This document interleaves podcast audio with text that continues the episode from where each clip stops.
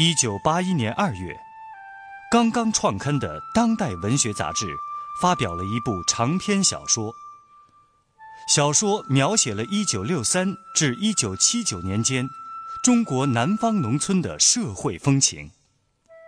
作者古华把自己熟悉的南方乡村里的人和事囊括浓缩进一部小说里，与政治风云与风俗民情图画。借人物命运演乡镇生活变迁，通过一幅幅生动的乡村生活图景，展示了大时代的深刻变化。请听长篇小说《芙蓉镇》，作者古华，由人民文学出版社出版，演播聂梅。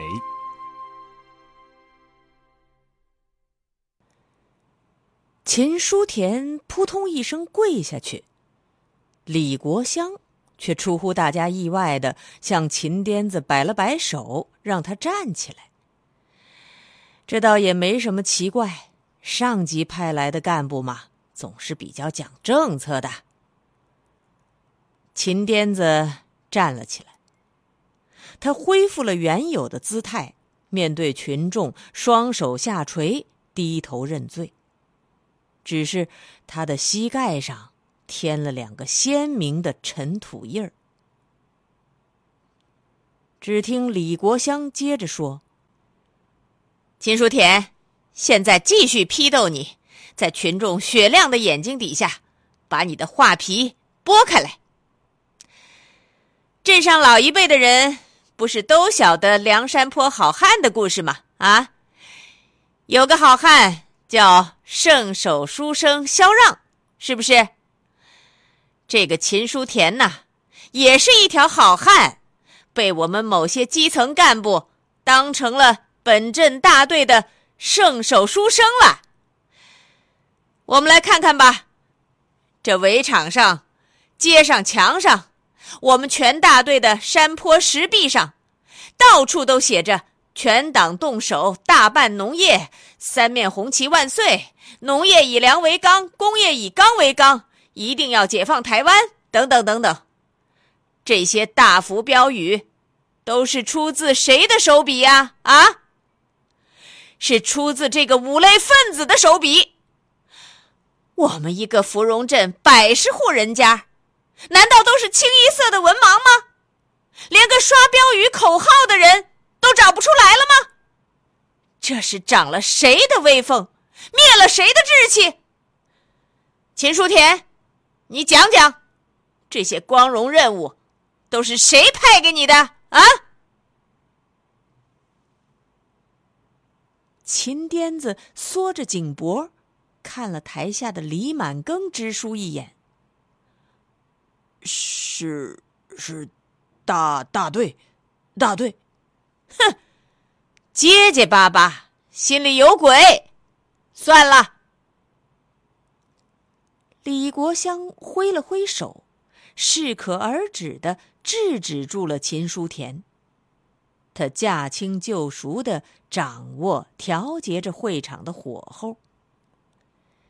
接着，他提出了一个更叫人胆战心惊的问题：秦书田。现在，你当着广大贫下中农革命群众的面儿，报一报你自己的阶级成分。坏分子，我我是坏分子。哼，好一个坏分子！同志们，今天工作组要来戳穿一个阴谋。李国香这个时候像是一部开足了音量的扩音器。声音嘹亮的宣布：“根据我们内查外调掌握的材料，秦书田根本不是什么坏分子，而是一个罪行严重、编写反动歌舞剧向党、向社会主义进攻的极右分子。他从一个遭到双开清洗的右派分子，变成了一个搞男女关系的坏分子。”这都是谁干的好事啊？啊！五类分子的名单是由县公安局掌握的。这是一起严重的违法乱纪的行为。讲到这儿，李国香停了停。他像一切有经验的报告人那样，总要留出一个简短的间隙，来让听众思考、消化某个极其重要的问题，或者是来记取某一段精辟的座右铭式的词句。会场上出现了一派嗡嗡的议论声和啧啧的惊叹声。这个时候，李国香的音调又降了下来，恢复了原先那一口聊家弦似的本地官话。贫下中农同志们，社员同志们，芙蓉镇上的怪事儿还多的是呢。还是这个秦书田，他还有一个特殊身份。他是全大队五类分子的头目，也就是说呀，他负责监管全大队的五类分子。看看吧，我们的某些干部对这个右派分子是多么的信任和器重啊！监督改造五类分子，本来是我们贫下中农的职责和权利，可是呢，我们少数个别的干部。把这个职责和权利拱手送给了阶级敌人了，同志们呐，这是什么问题呀？啊，这是严重的敌我不分，丧失阶级立场。以上这些怪事都出在我们镇上。今天呢，我们工作组把秦书田揪出来，当一个活靶子，反面教员。也当一面镜子，把我们有些干部党员的脸块照一照，看看他们的屁股是坐在哪一边。接着，李国香下了一道命令，呼口号，把右派分子秦书田压下去，所有的五类分子及其家属子女退出会场。在一片打倒秦书田，秦书田不低头认罪就死路一条，坦白从宽，抗拒从严的震耳欲聋的口号声中，秦书田被王秋社和另一个民兵押出了会场。五类分子的家属子女也纷纷退出会场。之后，工作组组长李国香讲了一通，作为大会的结束语。现在阶级敌人离开会场了，我还要补充几句：贫下中农同志们、社员同志们，轰轰烈烈、尖锐复杂、你死我活的阶级斗争就要在我们芙蓉镇展开了。我们搞的虽然是面上的四清，但是工作组准备和大家一起。全力以赴的投入这场斗争。我们有些党员，有些干部，有些社员，前些年过苦日子，由于各项政策比较放得松，或多或少的犯有这样那样的错误，这不要紧。我们的方针是：有错认错，有罪认罪，贪污退赔，洗手洗澡，回头是岸。那有的人不回头怎么办呢？那就要根据情节轻重，用党纪国法来制裁。要不然，这地富反坏右一起跑了出来，党内党外互相勾结，而我们贫下中农干部群众又麻木不仁、不闻不问，那么不要多久，党就变修了，江山就变色了，地主资产阶级。就重新上台了。芙蓉镇以湘南一个小山镇的青石板街为中心场地，以芙蓉姐子胡玉英勤劳发家却招致不幸的故事做引线，串联起与之相关的一系列人物，并由这些遭遇不同、性格各异的人物组成一个小社会。通过这个小社会，写走动着的大时代。长篇小说《芙蓉镇》正在播出。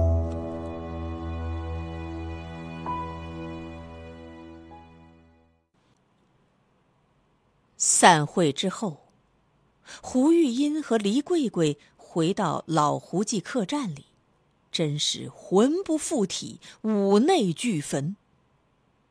他们感觉到了，一颗灾星已经悬在了他们的新楼屋的上空。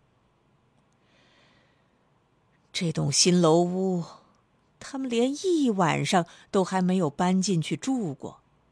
却成了祸害。就是继续心甘情愿的住烂木板屋，也缺乏安全感了。使夫妻俩尤为伤心的是，看来，在这场运动中，老谷主任、满耕支书他们都会逃不脱女族长的巴掌心。他们是泥菩萨过河，自身难保，也就不可能对旁人提供什么保护了。黎桂桂吓得浑身打哆嗦，只晓得睁着神色惶恐的眼睛望着自己的女人。到底这胡玉音心里还有些主见。他坐在竹椅子上，出神。唉。要是一家两口人都是湿婆子胆、老鼠见了猫一样，那岂不是只能个人背下一根绳索去寻短见吗？想了一会儿，胡玉音眼睛盯着门口，压低了声音说：“这样吧，事情拖不得了，讲不定那天晚上就会来抄家的。我把我们剩下的那笔款子。”交给满根哥去保管，放在屋里，迟早是个祸害。满庚，你没听出来吗？他好像犯在秦癫子的事情上了。那女组长的报告里，有一多半都是对着他来的，杀鸡给猴看呢。不怕，他是党员，还是支书，顶多吃几顿批评，认个错。写一份悔过书，你怕还能把他一个复员军人那样的？唉，就怕连累别人。他是我干哥，我们独门独户的，就只这么一个靠得住的亲戚。好吧，这米豆腐摊子也莫等人家来收缴，自己先莫摆了。你呢，也干脆出去避避风头。我在广西秀州有一门子远亲，十几年都没有来往过，镇上的人都不晓得，你就去那边吧。胡玉音哪里知道，大队支书李满庚的家里这些天来哭哭闹闹，已经吵得不成样子了。李满庚的女人。五大三粗，外号五爪辣。他在队上出工是个强劳动力，在家里养猪打狗、操持家务，那更是个泼悍妇。从去年起啊，这李满庚在社员大会上开始宣传晚婚节育，口水都讲干了。可他女人五爪辣却和月月兔似的，早已经生过了六胎。六胎里活了四个，全是妹娃。这妹娃们站在一起是四级阶梯，有的社员就笑话他女人：“支书嫂子，节制生育，你可是带了个好头啊。”他女人呢，双手在粗壮的腰身上一插：“什么？我没带好头？哼！要是依我的性子。”早就生下一个女民兵班了，人家养仔是过鬼门关，我养仔呀却是过门槛一样。李满庚刚成亲那年吧，有点嫌自己的女人样子太粗鲁，粗手粗脚的，衣袖一卷，裤腿一扎，有一身男子汉似的蛮力气。相形之下，他颇为留恋胡玉音的娇媚。不过老辈人讲，这自古红颜多薄命，样子生得太好的女人，往往没有好命。这胡玉音会不会有好命呢？这当初他一个复员军人，大队党支书，又不是算命先生，哪能晓得日后要出些什么事情啊？自从他女人给他生下两个千金妹儿之后，他渐渐的感觉到了自己女人的优越性，出工、收工、奶娃、做家务，简直就不晓得累似的，还成天哼哼社员都是向阳花呢。每天，女人天不亮就起床，每晚上和男人一样的打鼾，像一头壮实的母牛。后来又连着生了四胎，也都是连公社医院的大门都没有进去过。哎，陪着这种女人过日子，倒是实实在在的，当丈夫的要少操好多心。李满庚。后来就这么想了。要说他女人有什么缺点，就是生娃娃的瘾太重了一点儿。五爪蜡很少撒泼，不过他对男人在外面干工作一直都不大放心，特别是结婚之前他所认的那个干妹妹。那么灵眉俊眼的女人，连天上的星星都会眼馋呢，哪有不把男人带坏的？可是他冷眼看了两年，并没有察觉出这干哥干妹有什么不正当的行迹。但是女人的这一类警惕性，是不容易松懈的。他平日里嘴里不说，样子却做得明白。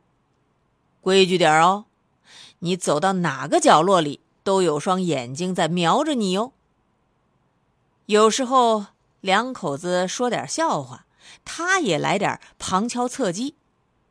哎，又在你干妹子那儿灌了马尿了，人家的婆娘过不得夜，要自爱一点哦。你说什么呢？讨打了还是怎么了？嘿。我不过是喊应你一句，自己的屋才是生根的屋。他男人虽然是不中用，那手里的杀猪刀，那可是吓人哦。牙黄屎臭的，你胡咧咧什么呀？狗婆的牙齿才白呢，你爱不爱？直到李满庚把拳头亮出来，这女人才笑呵呵的住口。那天晚上，从韦场坪开完大会回来，五爪蜡嘴里哔哔啵啵煮开了消水粥。我的党支书哎，今天晚上那工作组的女组长，她说的那些话，那有一多半都是冲着你来的呀！不晓得你这聪明人，你听没听出来呀？李满庚阴沉着脸。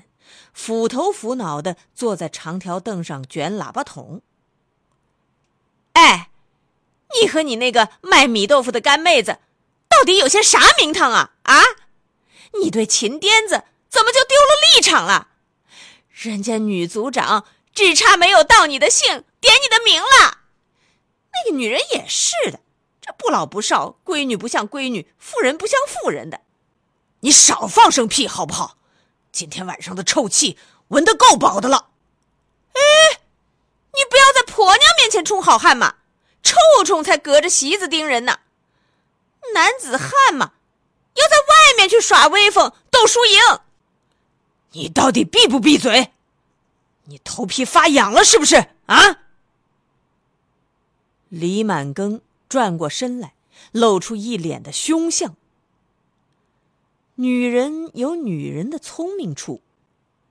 每当男人快要认真动肝火时，五爪蜡总是适时退让，所以七八年来，家里虽然常有点小吵小闹，但是李满庚晓得五爪蜡一旦撕开了脸皮，那就是一个惹不起的货色，而五爪蜡呢，则提防着男人的一身牛力气，那发作起来，自己是要吃亏的，所以很少有几回酝酿成家庭火并。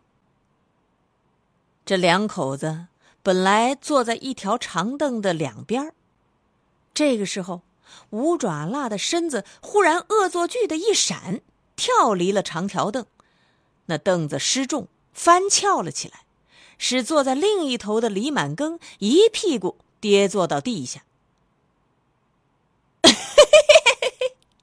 活该，活该！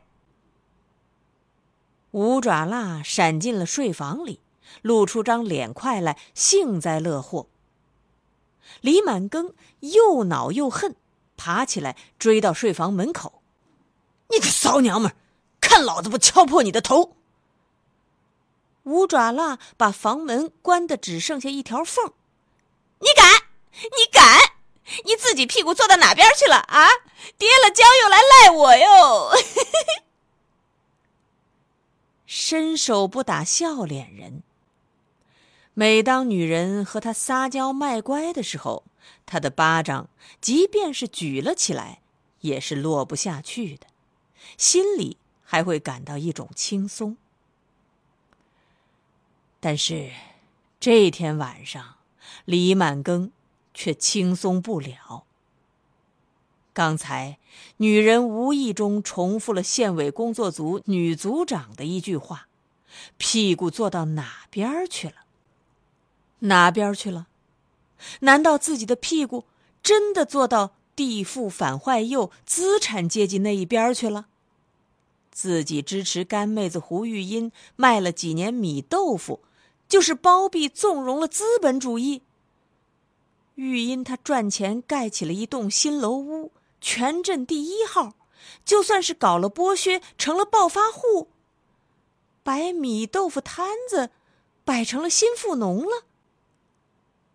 还有秦书田的成分，从右派分子改成坏分子，自己的确在群众大会上宣布过，这事儿自己办事确实欠严肃。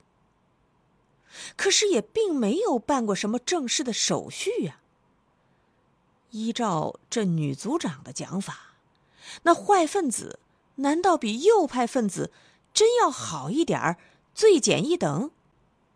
在自己看来，都是一箩蛇呀，花蛇、黑蛇，不都是蛇吗？还有，派秦书田的义务工，叫他到山坡、岩壁、围场上去刷过几条大标语，这就算是对阶级敌人的重用了。难道自己真的犯了这许多的条律？第二天天黑时分，五爪蜡正好提着销桶到猪栏里喂猪去了。李满庚正从公社开完批斗会回来，在屋门口洗脚，就见胡玉英慌慌张张的走了来，把一包用旧油纸布包着的东西交给他，说是一千五百块钱，请干哥哥代为保管一下。手头紧的时候，可以从里头抽几张花花。胡玉音失魂落魄的，头发都有些散乱，穿了一身青布大褂，模样也不像平常那么娇媚了，连坐都没有坐，就慌慌忙忙的走了，好像生怕被人发现行踪似的。李满庚晓得这款子进不得银行。就依照乡下古老的习惯，立即把这油布包藏进了楼上的一块老青砖缝缝里，连数都没有数一下。在品德钱财的问题上，一向是干妹信得过干哥，干哥也信得过干妹。至于这种藏钱的法子，在镇上也不是什么秘密，一般人家都是这样。即便是小偷进了屋，不把四面砖墙拆除，是难得找到这金银财宝的。倒是要提防虫蛀鼠咬。您刚才听到的是长篇小说《芙蓉镇》，作者古华，由人民文学出版社出版，演播聂梅。感谢您的收听。